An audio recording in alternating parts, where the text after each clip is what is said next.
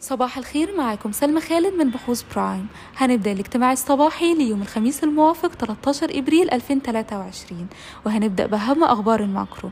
وأول خبر معانا هو موافقة الحكومة المصرية على زيادة حافز القمح بنسبة 20% ليصل إلى 1500 جنيه للأردب. وده لتشجيع المزارعين المحليين على التوسع في زراعة المحاصيل الاستراتيجية. أما تاني خبر فهو واردات مصر من مكونات إنتاج السيارات تراجعت ب 37.7% في يناير 2023 لتصل إلى 45.5 مليون دولار أمريكي. أما بالنسبة لأهم أخبار الشركات فأول خبر وهو فاز تحالف من السويدي إلكتريك وشركة أورباكون للتجارة والمقاولات بعقد وده لبناء محطة توليد طاقة بسعة 1044 ميجا وات للشركة العامة للكهرباء الليبية. وقيمة المشروع ده 800 مليون يورو مقسمة بين الشركتين بالتساوي. بالإضافة كمان إلى أعمال إضافية مقابل رسوم إضافية.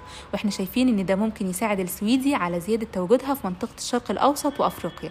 وده من خلال مزيد من المشاريع القائمة على العملات الأجنبية. أما بالنسبة لتاني خبر وهو إن وافقت الجمعية العامة العادية لشركة دومتي على توزيع أرباح نقدية.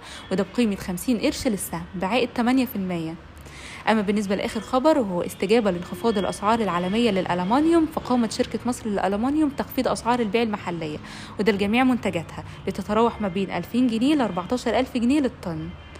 وبكده نكون خلصنا أخبار النهاردة وشكرا لاستماعكم الاجتماع الصباحي ولونج ويك أند سعيد